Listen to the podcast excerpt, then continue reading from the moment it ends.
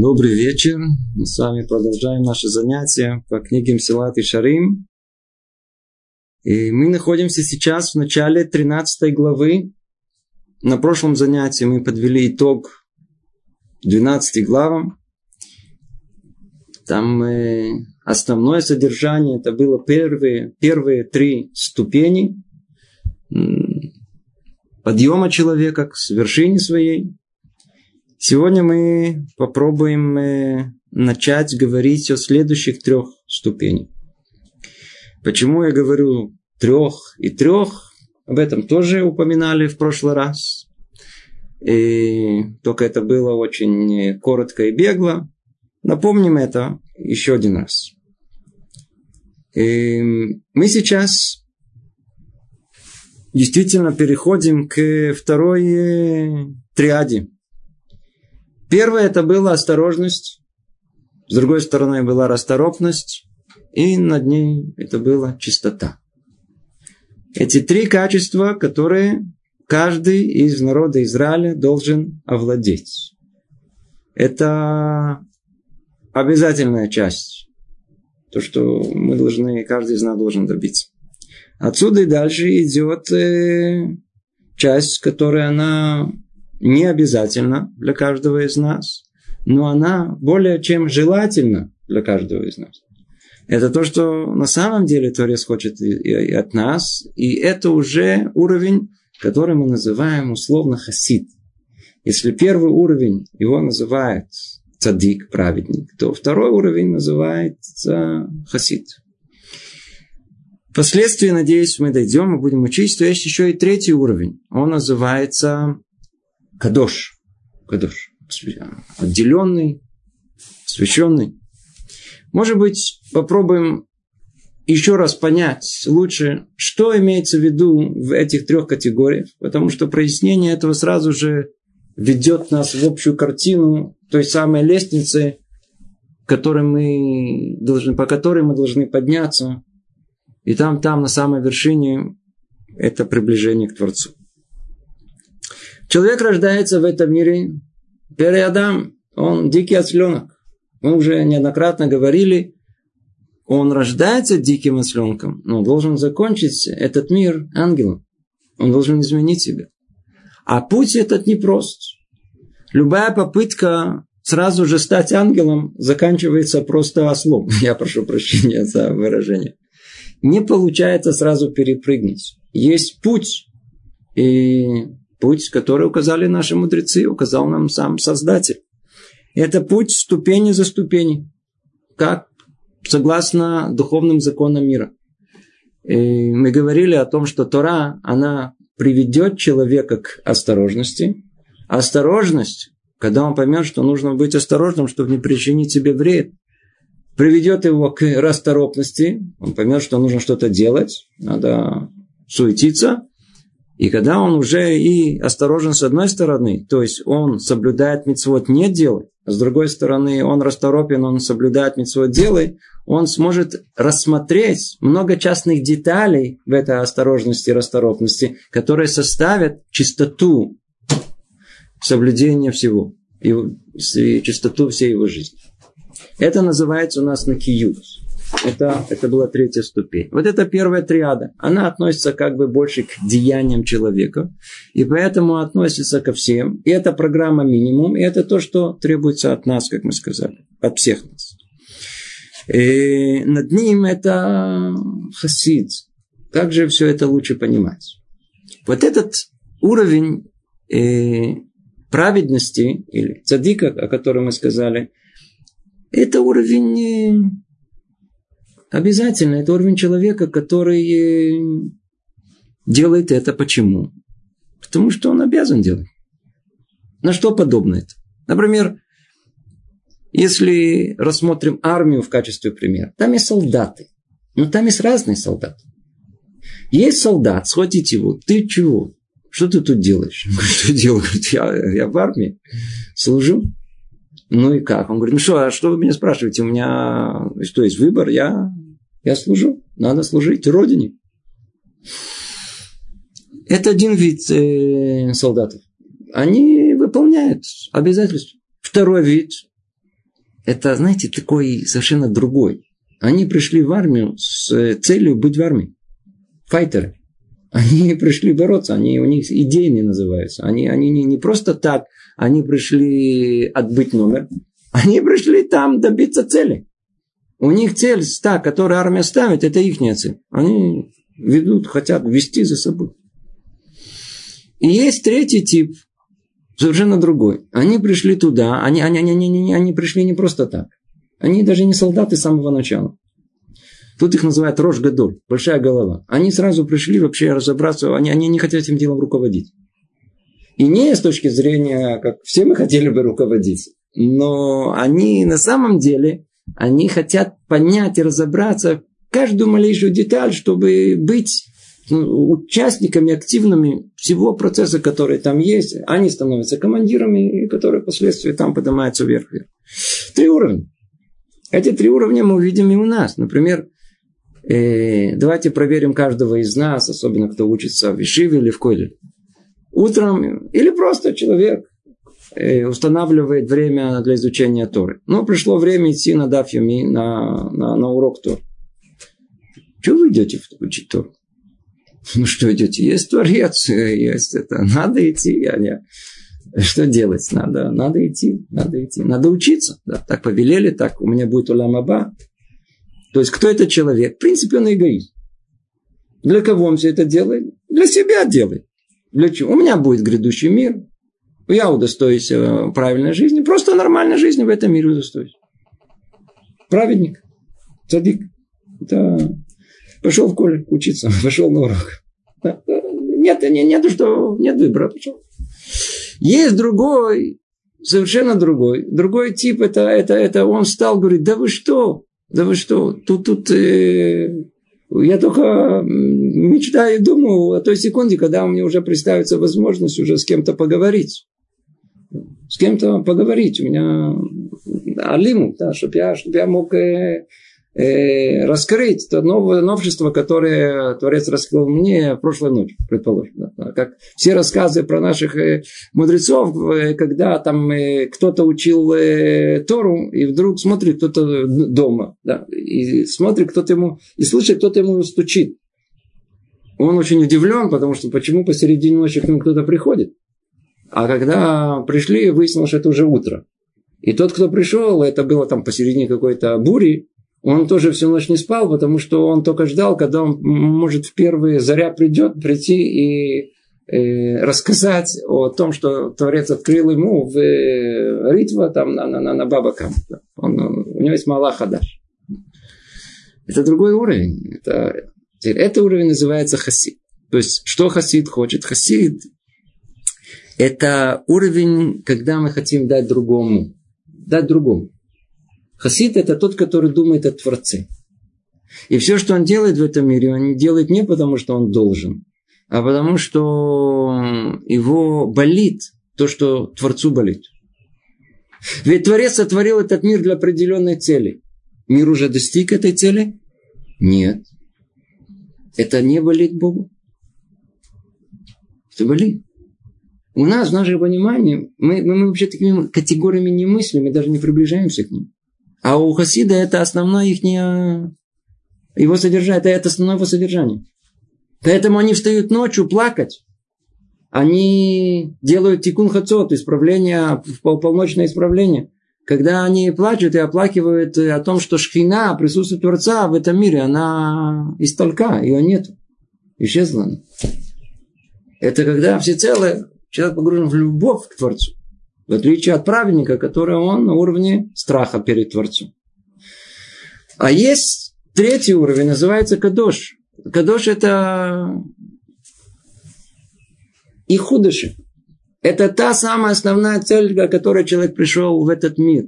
Это тот, который хочет быть частью Творца. Он хочет быть слитый вместе с ним. Полностью. И это уровень, когда он своим деянием он полностью меняет мир. Он исправляет этот мир. Это те, которые Ламит Вав, 36 праведников, из-за которых мир существует, благодаря которым мир существует. И те, которые в каждом своем деянии, они находятся в присутствии Творца. И те, которые малейшие их в этом мире э, деяния, оно исправляет этот мир. Это к души. Кадош, уровень Кадош. Обратите внимание, как в, э, э, в отношениях между мужем и женой, в принципе, есть подобная вещь. Все эти три, три уровня, они находятся. И почему мы вообще упоминаем мужа и жену? Потому что народ Израиля, он подобен жене Бога. Поэтому и отношения всегда, они сравниваются с отношениями между мужем и женой. Есть э, нормальная семейная жизнь, когда муж и жена, они любят себя. Два эгоиста, но они культурных. Они научились они ругаться и уважать друг друга. И они знают, что можно делать, что нет, что можно говорить, что нельзя говорить. Прошли курс, все очень хорошо.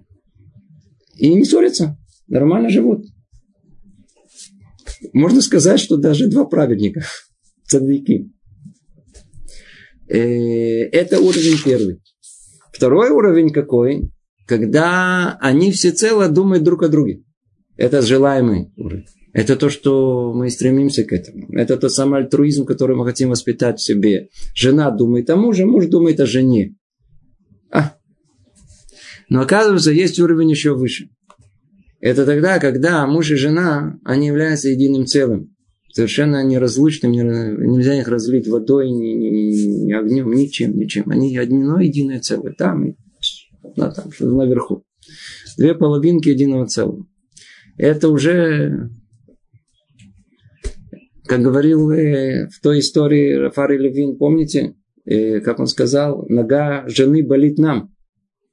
Или как э, кто-то мне сказал о том, что мы с мужем покупаем единое целое. Это уровень очень-очень высокий. Самый высокий, это самое больше всего есть, это к души. Так и у нас. Есть три уровня. Мы с вами прошли первые три ступени праведности, это программа минимум для каждого из нас. Мы на уровне действия знают, что есть мецвод не делай, не делай, есть мецвод делай, есть чистота в исполнении этого. Отсюда и дальше только начинается то, что Творец хочет от нас. Чтобы нам болело то, что болит Творцу. Болит Творцу чтобы мы сейчас входим в тему, которая она, она далека от нас, поэтому я заранее всех хочу предупредить, что все, что мы скажем отсюда и дальше, оно относится к нам.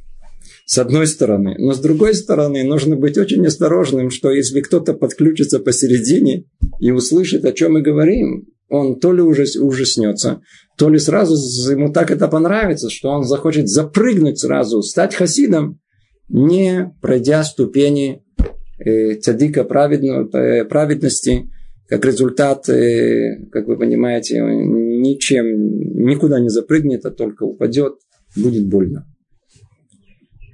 Ну, давайте после того, как мы более-менее разобрали э, все эти три уровня, мы уже знаем приблизительно наш план, мы прошли уровень э, цадик, сейчас разбираем уровень хасид, и когда-то дойдем до уровня кадош, там мы это заново все повторим, может там это будет еще яснее. Давайте посмотрим, что говорит нам Рамхаль в самом начале. Итак, первая, первая меда, она называется пришут. И я очень прошу запомнить это слово на иврите для тех, кто не знает языка Торы, потому что перевод мне не нравится, тут перевели воздержание. У разных людей разные ассоциации по этому поводу. Но я время от времени буду напоминать о том, что пришут это воздержание. Воздержание – начало благочестия. Если такую фразу сказать любому русскоязычному человеку, я не думаю, что он эту фразу вообще поймет, о чем тут идет речь это воздержание начала благочестия. Я как-то не знаю. Но если бы я бы прочел просто на русском языке, не понял ничего, кроме слова начала. И э, речь идет о терминах. Мы сейчас объясним это. Определим. То есть скоро будет у нас определение. А Люцата даст нам это определение. Поэтому давайте будем, наберемся терпения. И будем говорить пришут. Пришут. То есть пришут – это начало хасидута. Благочестие. Это термин, термин что делать. Заметь, все, что мы объясняли до сих пор, говоря о предыдущих качествах, то есть осторожности, расторопности, чистоты, необходимо человеку, чтобы быть праведным. А отсюда и далее, то есть цадик, отсюда и далее, для того, чтобы быть благочестивым, чтобы быть хасидом. Это как итог того, что мы сказали. Воздержание, пришут, относится к благочестию, к хасидут, как осторожность к расторопности. О. В первой мы осуществляем избегай зла, а во втором делай добро. Есть у нас схема, которая была построена на предыдущих занятиях. Есть у нас, с одной стороны, начало всегда с осторожности, то есть сурмира не делай чего-то, не делай. Это с этого все начинается. То есть не делай минусов в банке это уже много, это уже большой плюс. А потом уже добавляй туда делай, делай. То есть вот это не делай и делай, эти две силы, которые уравновешивают этот мир. Две эти силы, они с одной стороны называются сурмира сетов, избегая зла, делай добро. Они всецело построены на более глубинных, глубинных силах. Одна называется страх, а другая называется любовь. И это в тот раз мы пытались говорить очень это бегло в одном слове. Это есть правая сторона и левая сторона вот этих сфер, которые мы упоминали. И правая сторона это дающая, да, она, которая казалась безгранична, и она состоит из того же самого хеседа, а левая сторона, которая ограничивает все. Строгость, ограничение – и это, которая должна остановить, вроде, то есть есть хесед с одной стороны, а что с другой стороны? Гура. То есть то, что останавливает ее как бы правосудие, что не дает ей распространиться на без, без, безгранично. Так и тут. У нас есть с одной стороны э, хасидут, а с другой стороны пришут. И это точно соответствует, с одной стороны, соответствие расторопности и осторожности. Единственное, так как у нас порядок э, продвижения снизу вверх, а не сверху вниз, как мы привыкли, как правило. Поэтому все начинается сначала с минуса, а потом идет к плюсу. Поэтому мы начали на первую триаду с осторожности и перешли к расторопности. А сейчас будем говорить о пришут, о воздержании. И только после этого перейдем к хасидут, к благочестию. Это то, что он хочет сказать. А пришут относится к сурмира. И это подобие более высокое осторожности. То есть мы сейчас, э, у нас сейчас пойдет разговор о осторожности плюс на уровне уже э, такого более эмоционального, можно условно сказать. Если раньше осторожность, она больше касалась деяний человека непосредственно, то есть первого этажа человеческой э, э, э, души, то сейчас мы переходим на второй этаж, там, где находятся человеческие качества, медот, эмоции. Это уже часть, где соответствует пришуту, воздержанию. Войны, ну, извиняюсь, в целом, воздержание это то, о чем сказали мудрецы. Освети себя в том, что разрешено тебе. Вот оно и определение Хотя мы его еще дальше, еще больше уточним, но оно уже вырисовывается. Что за воздержание, о котором речь тут э, идет? И что такое пришут? Освети себя в том, что разрешено тебе. То есть человеку что-то разрешено, разрешено. Не запрещай. И при этом, даже в этом, он должен себя осветить. То и в этом его святость, она должна как-то проявиться. В этом и состоит смысл самого слова воздержание. В этом смысл и вот его понятия пришут, означающего отдаление себя от чего-либо. То есть воздерж... воздерживаться значит запрещать себе разрешенное. с намерением не нарушать то, что запрещено на самом деле. Еще раз повторим, чтобы было это ясно. Что это означает? Что за пришут? Пришут значит запрещ... запрещать себе разрешенное. А о чем мы вдруг должны запрещать себе? Нам уже Тараж уже разрешил. И мы что, сами себе запрещаем? С чем? С намерением не нарушать то, что запрещено на самом деле. То есть мы чувствуем о том, что да, Тара нам не запретила это. Есть много вещей, которые не запретили. И мы можем поехать туда посмотреть. И это поесть. И это пощу. Все, все, все, что угодно мы можем сделать. Много. То есть много, что в мире есть, что мы можем делать без каких-либо проблем. Тора разрешила нам. Но тем не менее, мы чего боимся? Иди знай о том, что в конечном итоге мы можем из-за этого прийти к тому, что на самом деле да, запрещено. Вот это опасение, оно и должно остановить нас даже в том, что нам да, разрешено. Смысл в том, чтобы отдалиться, воздержаться от всякой вещи, которая может породить дурные следствия. Это определение. Это определение. Смысл пришута в чем состоит, чтобы отдалиться, воздержаться от всякой вещи, то есть от всякого деяния, которое может породить плохое следствие. Даже если в данный момент она их не порождает, и тем более не является злом сама по себе. Мы дальше на примерах все это поймем и разберем гораздо-гораздо сейчас глубже. Но Давайте сразу посмотрим первый итог, который хочет подвести нам Люцата. То есть я надеюсь, что сама идея, что такое пришут, уже она ясна. Вдумавшись, мы можем увидеть здесь три уровня. Какие три уровня? Я думаю, что каждый из вас уже чувствует о том, что есть первый уровень, есть запреты самой Торой как таковы. Тора запрещает, не делай. Это какой уровень? Осторожность.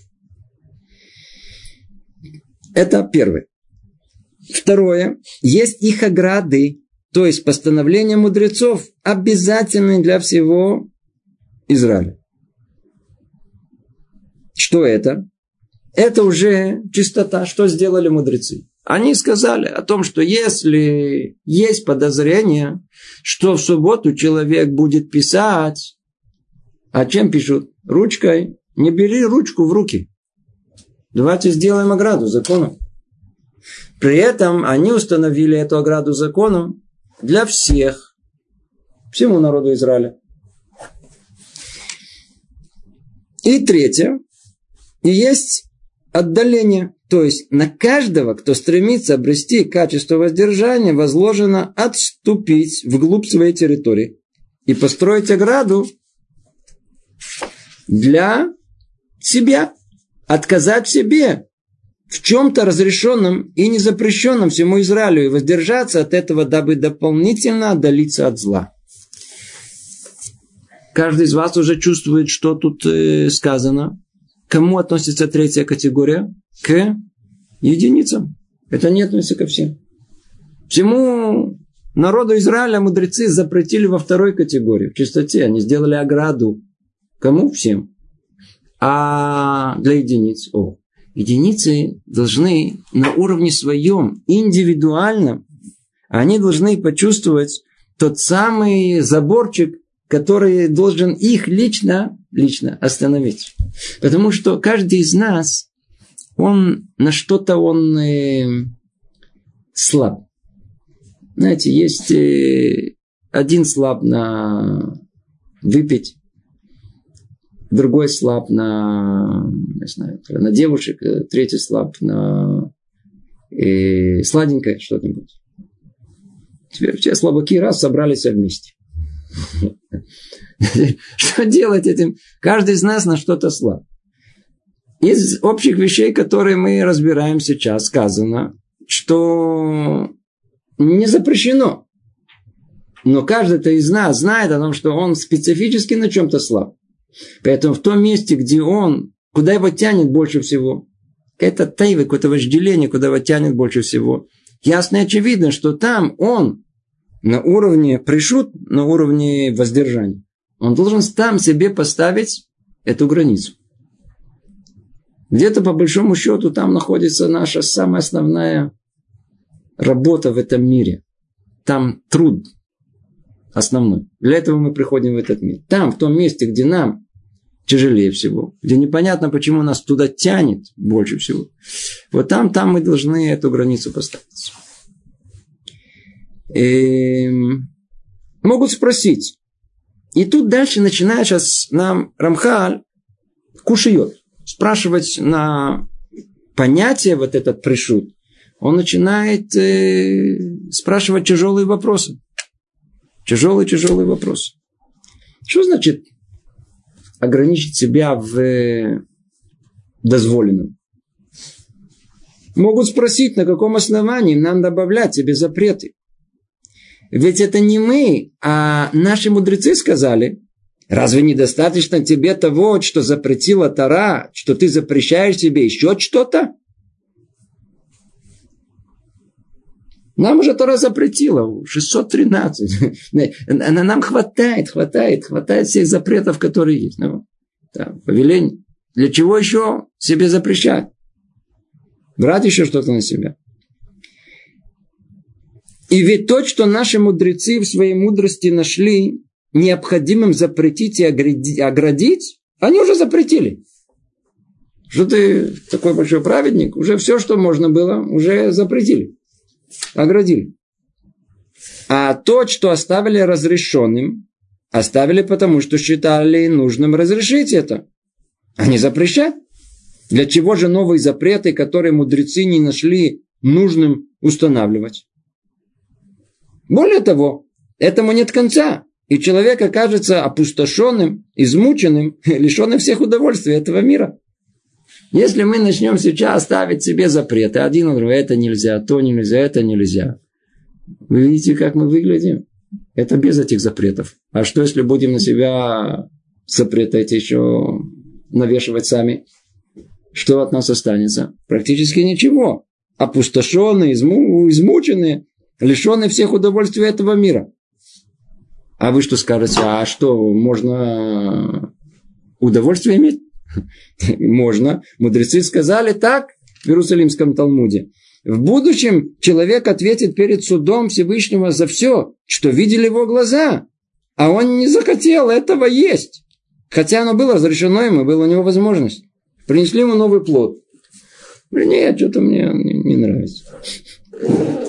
Пахнет не так. Я не привык такое есть. Новый плод. Творец для тебя сотворил совершенно новый плод. Какой-то тропический, который никогда не видел. Гуял. Пахнет издалека. Попробуй хотя бы. Почему? Попробуй, потому что это творение Творца, чтобы ты знал о том, что это было сотворено. И иди знай, может, давка именно для тебя. И это опирается на стих Писания в книге Каэлет. И ни от чего, о чем просили глаза мои, я не отдалялся. То есть тут на первый взгляд, что мы видим? Мы видим о том, что наш мир, мир колоссальный. Обратите внимание. Сколько тут нету видов, подвидов, цветов, подцветов, всего, всего. Сколько только видов яств есть в этом мире. Сколько плодов сколько ягод, сколько э, всяких разных э, э, овощей. Да.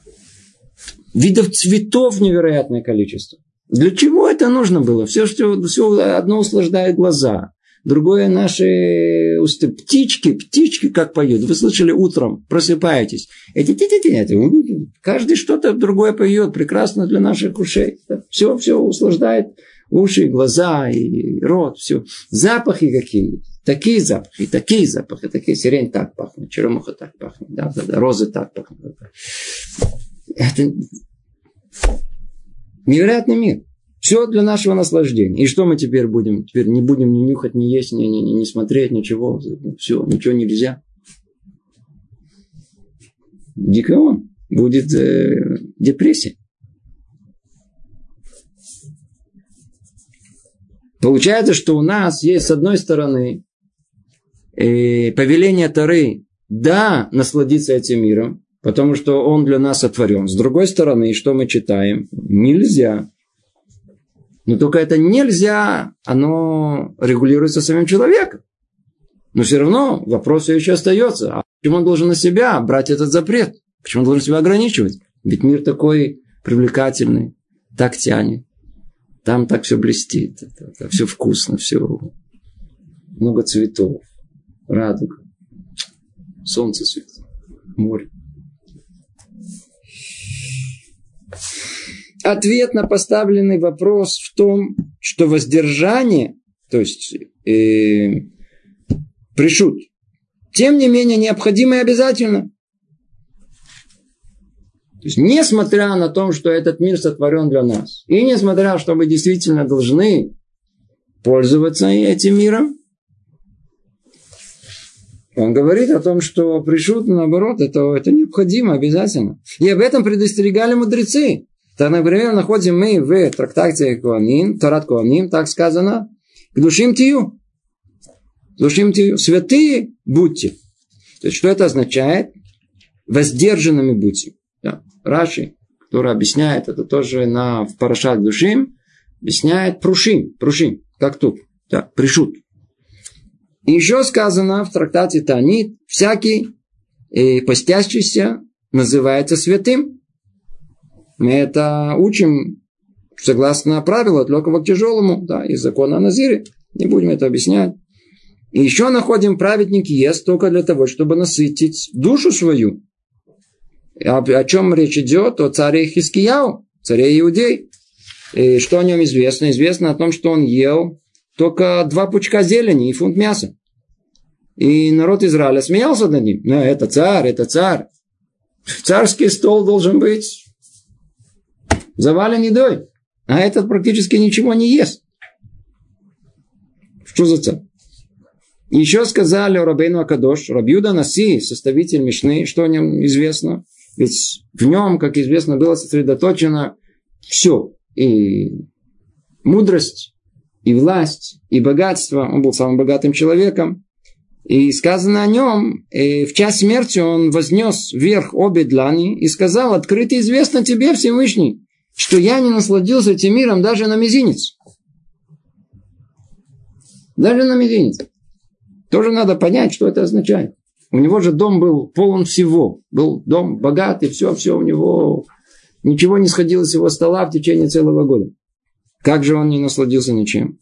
И еще сказали, прежде чем человек станет молиться о том, чтобы слова Торы вошли в его плоть, пусть молится о том, чтобы излишняя еда и питье не вошли в его плоть. Потому что одно от другого зависит. Тора, она духовна. Еда и питье материально. Зависимость очень простая. Чем больше мы материальности добавляем к своему телу, тем меньше духовности туда в нее входит, прилипает. Поэтому прежде чем мы будем говорить, сейчас э, э, удостоимся получения Торы. Надо меньше есть, надо молиться, чтобы чуть-чуть меньше, может быть, всяких там сладостей или всяких разных э, удовольствий от этого мира. Тогда и больше останется места для вхождения Торы. Извините, это только, ну, это только Бадаргат Хасидутки. Все эти высказывания недвусмысленно указывают на необходимость и обязанность воздержания. Тем не менее, нужно объяснить против, противоречащее им высказывание. Итак, о чем речь идет тут? Мы видим о том, что с одной стороны, с одной стороны, от нас требуется воздержание. И действительно мы видим о том, что это обязали нас все мудрецы. И мы видели, что те самые, которые именно жили так, как Равиуда Наси, и как э, царь Хискияу, и примеры другие, которые проведены, это были примеры людей, которые имели возможность жить, что называется, как, как большие миллионеры, как э, люди, которым все доступно. Они все прелести этой жизни, они должны были получить и взять от, нее, от этой жизни. И тем не менее, что мы видим, они довольствовались только минимум. Как же так? Почему же они не пользовались всем остальным? Как тут сказано, что человек должен даст ответ за то, что он не попробовал все, что Творец на него сотворил. Мы вошли в очень непростой вопрос. Сейчас у нас будет, пройдет сейчас дальше объяснение всему этому. Но мы просто, чтобы мы э, э, поняли, что тут происходит. В Парашат Душим есть знаменитый Рамбан. Раби Муше бен Нахман. Где он утверждает, э, устанавливает о том, что повеление к душим тию по-русски это будьте святыми, будьте, да, отделенными будьте. Это мецва. То есть мецва масит. Это конкретная мецва. В чем она состоит? И объяснят ее так. Есть вещи, которые Тара нам запретила. А есть, которые разрешила. Она нам запретила некошерную пищу.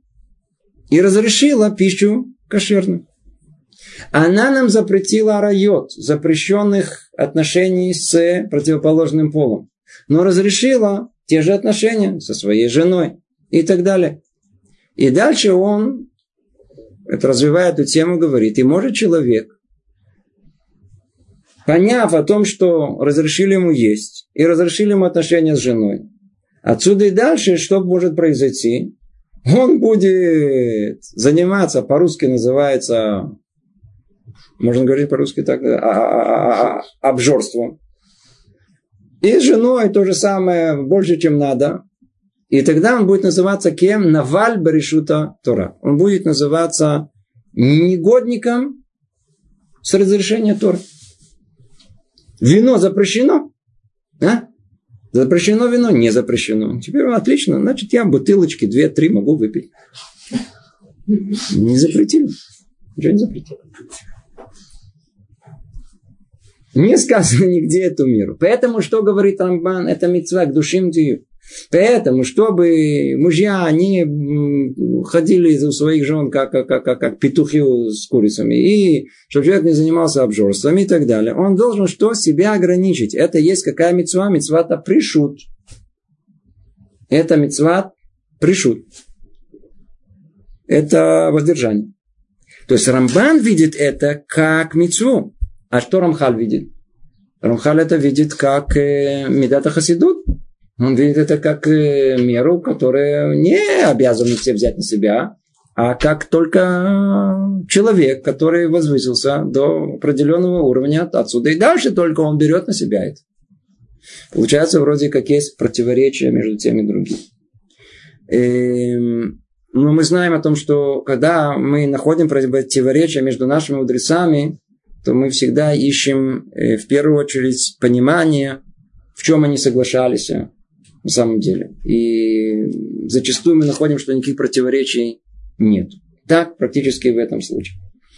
Когда речь идет о том, что э, обязывает Рамбан всех нас быть к душим, то есть ограничить себя, взять на себя, э, взять на себя отрешенность, э, взять на себя э, воздержание. Все мы, как один. Имеется в виду, что чрезмерная погруженность в наши материальные желания, она неизбежно приведет человека к катастрофе. Неизбежно человек, она засас будет, она, она, она. Это разрешено Тару. Но оно неизбежно приведет к тому, что там в самом конце человек приведет к нарушению Торы. Он станет как бейма, как животное, станет материальным, он опустится, не будет человека. Поэтому он это запрещает. Теперь Рамхаль тоже это запрещает. Он тоже считает, что это относится ко всем. А подобная вещь, это, если она разрешена, но тем не менее, если ее делать чрезмерно, то совершенно очевидно, что Рамхаль скажет, что эта вещь запрещена для всех. Единственное, что спрашивается тогда вопрос, а что же, о чем тогда говорит тут Рамхаль? Он говорит это о том, о чем мы с вами намекнули. О том, что каждый из нас, каждый из нас, он знает, что у нас есть некая особенность, которая именно в ней, если мы пойдем за ней, да, то есть не, не будем там заниматься обжорством, но даже чуть-чуть больше меры, иди знает, чем все это закончится. И вот там, в этом человек, который достиг этого уровня, что он должен делать? Он должен э, ограничить себя сам. Это есть, это есть пришут. Это есть пришут. Э, воздержание. То есть спора на самом деле такого существенного, который он э, как бы э, э, создает противоречие между двумя подходами нету. И то, и другое, и то, и другое, оно очевидно, что чрезмерное увлечение мутарот, того, что мутар разрешено, это вещь, которая запрещается Торой, общим запретом под названием Душим Тию, согласно Рамбану. И Рамхаль с этим тоже соглашается. Да. Сейчас мы увидим э, более подробно, о чем речь идет. Эм... Продолжает Рамхаль так. Суть в том, что есть разные, весьма различные виды воздержания. Есть заповеданное нам воздержание, и есть такое, от которого нас предостерегает. И о нем сказал царь Шломо, мир ему, не будь слишком праведным. Альтия цадик не надо быть чрезмерно праведным человеком. Но что он имел в виду? Это уже предостережение, если мы успеем дойти в это занятие, о воздержании, которое нежеланно Творцу. Оказывается, и такое есть. Но давайте сначала разберем вот то самое, то самое. Нам многое прояснится более конкретно. Что имел в виду Рамхаль, который говорил о том, что нужно воздерживаться. Каждый человек должен взять на себя вот этот медата пришут, не каждый, я прошу прощения, э, те, которые поднялись до уровня хасида, они э, должны взять на себя это воздержание. Сначала объясним, что значит хорошее, правильное воздержание. Просто он хочет нам дать несколько примеров, чтобы мы поняли, о чем речь идет. После того, как нам стало ясно, что с одной стороны все дела этого мира – испытания для человека, как мы уже говорили ранее. Помните, в первой главе, когда определялась цель человеческого существования в этом мире, там мы об этом говорили очень подробно. О том, что все, что происходит с человеком в этом мире, то ли спокойствие, то ли беспокойство, то ли богатство, то ли бедность, то ли... все, болезнь, здоровье, все, что человеку дается, дается ему для испытания в этом мире. Поэтому, как тут сказано, более того, после того, как нам стало ясно, что с одной стороны все дела этого мира испытания для человека, как мы уже говорили, а с другой столь же ясно, что он слаб и склонен ко всякому злу. Нет никакого сомнения, что насколько, что насколько только возможно для него бежать и отдаляться от всех этих дел, он должен поступать так, дабы уберечься от зла, которое в них заложено. Снова повторим. Все, что с человеком происходит в течение его жизни, это испытание для него. Но так как в каждом испытании есть огромная возможность не пройти его, то что мы должны изначально? стараться избегать испытания. Настолько, насколько мы можем. Человек должен понять, нет такого удовольствия в этом мире, которое не влекло бы за собой грех. Нету. Я же говорю, мы говорим не о том, что Тара запретила, а о том, что она разрешила. И даже о том, что она разрешила, говорит он, что нет в мире удовольствие, которое человек в этом мире имеет, без того, чтобы там в конце иди знать, чтобы оно не привело к греху. И это не стопроцентно, но вероятность называется большая. Например, еда и питье. Если они чистые от запрещенных в пищу вещей, то они разрешены. Речь идет о кошерной пище, бадац. Однако, чревоугодие, о, видите, тут культурное слово употребилось. Тут люди нашли культурное слово. Не обжорство, а чревоугодие. Влечет за собой сбрасывание ярматары и заповеди. Человек начнет есть много. Непонятно, чем все закончится. Непонятно, чем все закончится. И питье вино, разврат и дурные вещи. Все ни к чему хорошему это не приведет. И тем более, когда человек приучает себя к постоянной сытости. Я снова хочу повторить. Мы говорим тут уже уровень, какой называется хасиду. Поэтому вы мне каждый раз будете спрашивать, это для всех нас? Это не для всех нас. Спокойно. И тем более, когда человек приучает себя к постоянной сытости. Нужно испугаться. Мы три раза в день, меньше, чем три раза в день. Мы же не едим. Плюс в 10 перерыв с булочкой и кафе, да, и, там, и в 5 еще какой-нибудь маадан, э, что-то вкусное. Эм, а что в этом плохого? Когда человек приучает к себе сытости, тогда, если однажды не достанет ему привычного, о, он очень тяжело и остро это воспримет. Представьте себе, муж пришел, а жена не успела приготовить, а он привык прямо с порога получить уже что-то подогревшее, умеренно. А он не получил. У него будет приступ. Он, он почему? Он привык получать, а вдруг в один день прекрасно не получил.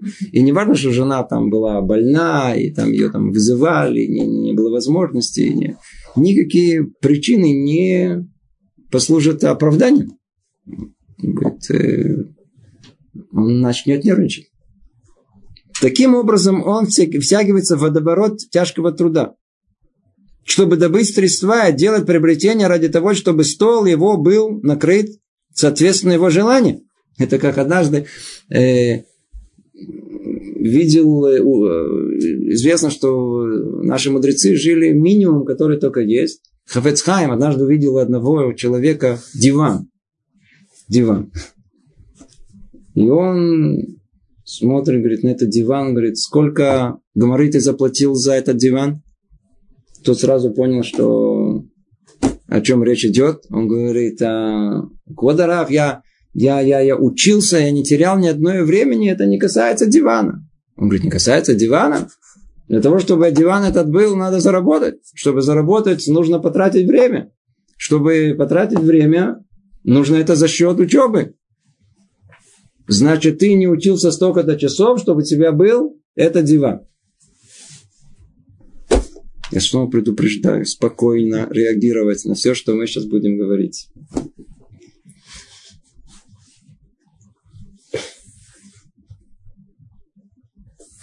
Но это не все.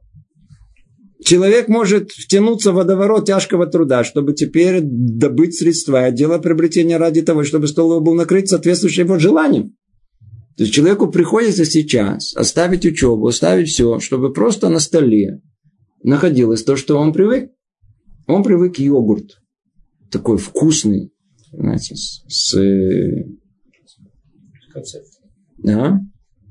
Какой сейчас есть что-то такое, что такое необыкновенное. Да, да, да. Теперь оно стоит на 3 шекеля больше. Чем ему приходит. Теперь так как это бюджет месячный, то ему приходится теперь надо, надо, надо еще больше работать, чтобы вложить это. А он уже не может спуститься. Он уже привык к тому, что вкусно, что хорошее настоящий, с лимон с шоколадом. Или еще какой-то там вишня. Новый какой-то вкус появился. А он что, его не попробует? Пойдет, купит и тут же попробует. Теперь, когда человек привыкает к этому, он отлип, от, отлипнуть от этого уже просто не может. Прилип ко всему вкусному. Теперь приходится ему много работать для этого. И, в принципе, надо знать, что в наше время, в наше время все, все, все эм, практически все эм, эм, измы, идолопоклонство, которое было всегда в мире, практически все, все исчезло. Все разбито. Сейчас уже нет ни одной идеи, за которой человек готов умереть. Ничего, не поклоняться практически никому, ни ничему. Кроме одной единственной, которая осталась, она основа основ, это поклонение своему желудку это всего лишь ешь, пей, получай удовольствие, завтра умрешь. И теперь мы поклоняемся гастрономии. Это не называется не обжорство, а как мы сказали? Чревоугодие. Чревоугодие. Это не чревоугодие, называется гастрономия. Или еще, помогите мне, видимо, есть более... Гастрономоугодие. М? Э, что-то такое. А, кулинария. Э, кондитуре. Это, это просто говорится э, другими словами. Или э, стремление за одеждой. Поклонение этому есть. Поклонение. Моде. Это единственное, что у нас осталось. Теперь, когда человек пойдет по этому пути, говорит Люцата, а за этим последует нечестность и присвоение чужое, чужого, затем ложные клятвы и все остальные грехи, закономерно из этого вытекающие. А, а с чего все началось? Начали есть три раза в день, плотно, сытно и вкусно. Казалось бы, ну, а что то такого? Нормально, хорошо поела. Булочку с изюмом. Да. Плюс йогурт вкусный такой. С, э, ну, и чем все закончилось? Видите? Присвоением чужого, нечестность, ложные клятвы. А. И он будет отвлечен от служения Всевышнему, от Тары, от молитвы. И от всего этого зла он был бы избавлен, если бы изначально не устремился за наслаждениями. И подобно этому, в связи с законом Торы о сыне сбившегося и непокорном, сказали наши мудрецы, Тара знает, до чего он дойдет. Бен Цуревы.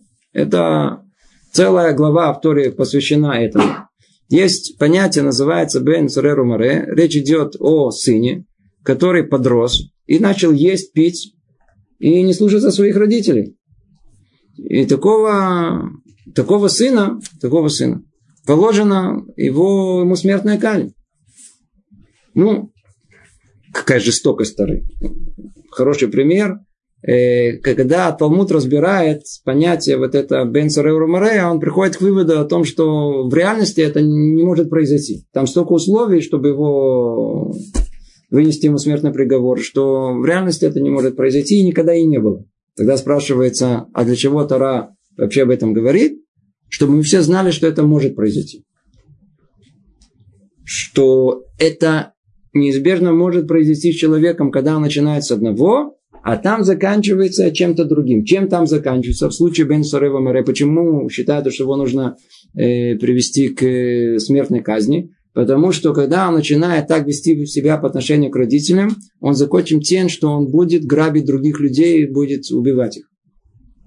И нам казалось, а какая связь? Он только всего лишь ест и пьет. Но те, которые убивают, они всегда с чего-то начинали. Они именно начинали именно с этого. И эм, Тара знает, до чего он дойдет своей приверженности, обжорству и пьянству. И о разврате сказали, Всякий, кто видит неверную жену в ее падении, огранит себя от вина. Следует понять, продолжает Люцата, что воздержание – это великолепное средство спастись от дурного начала. Без всяком сомнении, чем больше человек, он ограждает себя, тем больше он сталкивается лоб в лоб с, со своим Ецарара, тем самым он ограждает себя от э, этой опасности. Поскольку человеку, стоящему на пороге греха, очень тяжело победить свое дурное начало, он должен стараться держать себя на расстоянии от него, вдалеке от роковой черты, и тогда дурному началу будет трудно подтолкнуть его к падению. Это то, о чем мы все время говорим, о том, что вся жизнь это испытание. И так как есть большая вероятность, что мы это испытание не пройдем, то лучше в него не влазить. То есть, чтобы потом успешно не приходилось из него выпутываться. Разумный человек, он всегда не войдет в проблемы, а не будет хвастаться о том, что он умеет их решать. Проблемы надо решать, но гораздо разумнее в них вообще не впутываться, не искать себе испытаний. Это так относится к любой области. Приносит, приводит он такие, э, э, э, такие примеры. Супружеские отношения с женой разрешены. Однако мудрецы установили окунание в микве для того, для тех, э, для тех, кто изучает Тору. Чтобы не было, чтобы не происходило, что изучающие Торы находились вместе с женами, э, как говорится, словно петухи. Все время. Чтобы этого не было. То есть установили ему кунание в мику. Да, так она тезер. Ибо будучи само по себе разрешенным, все это усиливает, согласно природе человека, его вожделение и может привести к нарушению запретов. Как сказали мудрецы, небольшой орган есть у человека, и у того, кто его насыщает, он голоден, а у того, кто держит его в проголодь, он сыт. Ну, это тема сама по себе, и относится к мужской стороне наших слушателей, так как нас слушает и другая, лучше не вдаваться в подробности, но смысл его он очень простой. Если в том, что Творец нам разрешил, мы перейдем границу этого и начнем пользоваться разрешенным больше, чем надо, мы неизбежно придем к... В этой области это называется словом каким? Извращением. Это будет не так, как желаемо Творцу. Это будет плохо, нехорошо. В то время, как известно о том, что вся эта система, она работает совершенно по другому принципу. О том, что чем больше ее насыщать, дать ей возможность э, функционировать, тем больше она этого хочет. А если наоборот ее ограничить, то она не сильно будет к этому стремиться. Главное не дразнить эту систему. Это основной принцип. То есть это наоборот тому, что, как правило, есть. Если человека покормит, он сытый. А тут наоборот. Чем больше кормить, тем больше хочется. В отличие, если держать голодом, то и ничего не хочется есть. По-другому Творец нам установил эти функции в нас. Эм, более того, даже тогда, когда следует быть вместе с женой в установленное для этого время. Мецвата она. Раби Лезер поступал так, как сказано, он открывал ладонь и закрывал две ладони. То есть, имеется в виду, проявлял величайшую скромность и сдержанность. И даже само деяние совершалось таким образом, как будто его заставляли делать это, чтобы не получать наслаждения даже в час, предназначенный для этого. Снова хочу повторить о том, что речь идет о Медата Хасидут снова и снова. Уже сталкивался не один раз, когда молодые парни, женившись после Ишивы, прочев э, это знаменитое это выражение о праведности Раби Лезера, они стали, старались жить так со своими женами. Это не путь, который есть для нас на нашем уровне. Это путь да, для на уровне Хасидута. Тара не ограничила красоту и форму одежды и украшений. Не было бы только килаем, и не было бы, и были бы цицит. Да, то есть ограничения с одеждами у нас две. Нельзя, чтобы был шатнес, это относится к нельзя, а одежда, если у нее есть только четыре стороны, да, угла, должен быть с цицитом. И тогда все можно. Но вместе с тем, кто же не знает, что роскошная богатая одежда приводит к гордыне и несет с собой разврат, не говоря уже о зависти, вожделении нечестности, которые сопутствуют всему, что приобретается за большие деньги. То есть одежда, сейчас идет, мы перешли на одежду. Одежду человек должен одеваться, нет проблем. Нужно, человек должен одеваться. Но, но как только для него одежда превращается в идеологию, в изм, он начинает поклоняться тому, что называется мода, идти за народом. А так как а народ идет слепо за модой, они за каким-то кумиром идут, то неизбежно и такая вот эта одежда и роскошь приводят к гордыне и несет в себе разврат, не говоря о зависти, вожделении, нечестности. Сказали наши мудрецы, когда дурное начало видит, что человек э, ступает гордо, постоянно оправляет одежду и расчесывает э, волосы, э, он говорит, кто говорит? Яцерара говорит, дурное начало говорит, э, это мой, иди сюда, это, это мой, это свой, свой, свой. Эм, прогулки, разговоры не на запретные темы, несомненно разрешены законом Тора, как мы говорим, а поговорить. Но сколько это влечет за собой отлынивание от занятий Торы, сколько засловия, лжи, сколько насмешек. И сказано, многословно не избежит греха. Вывод, и на этом мы заканчиваем.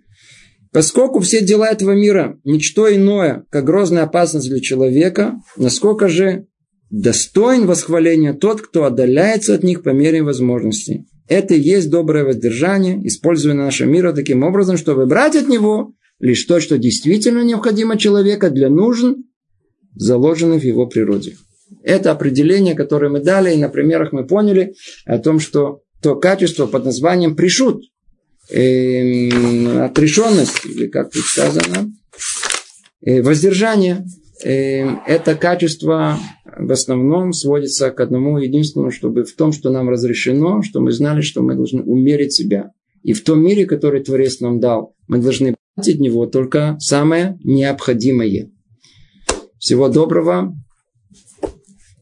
Э, привет из Иерусалима.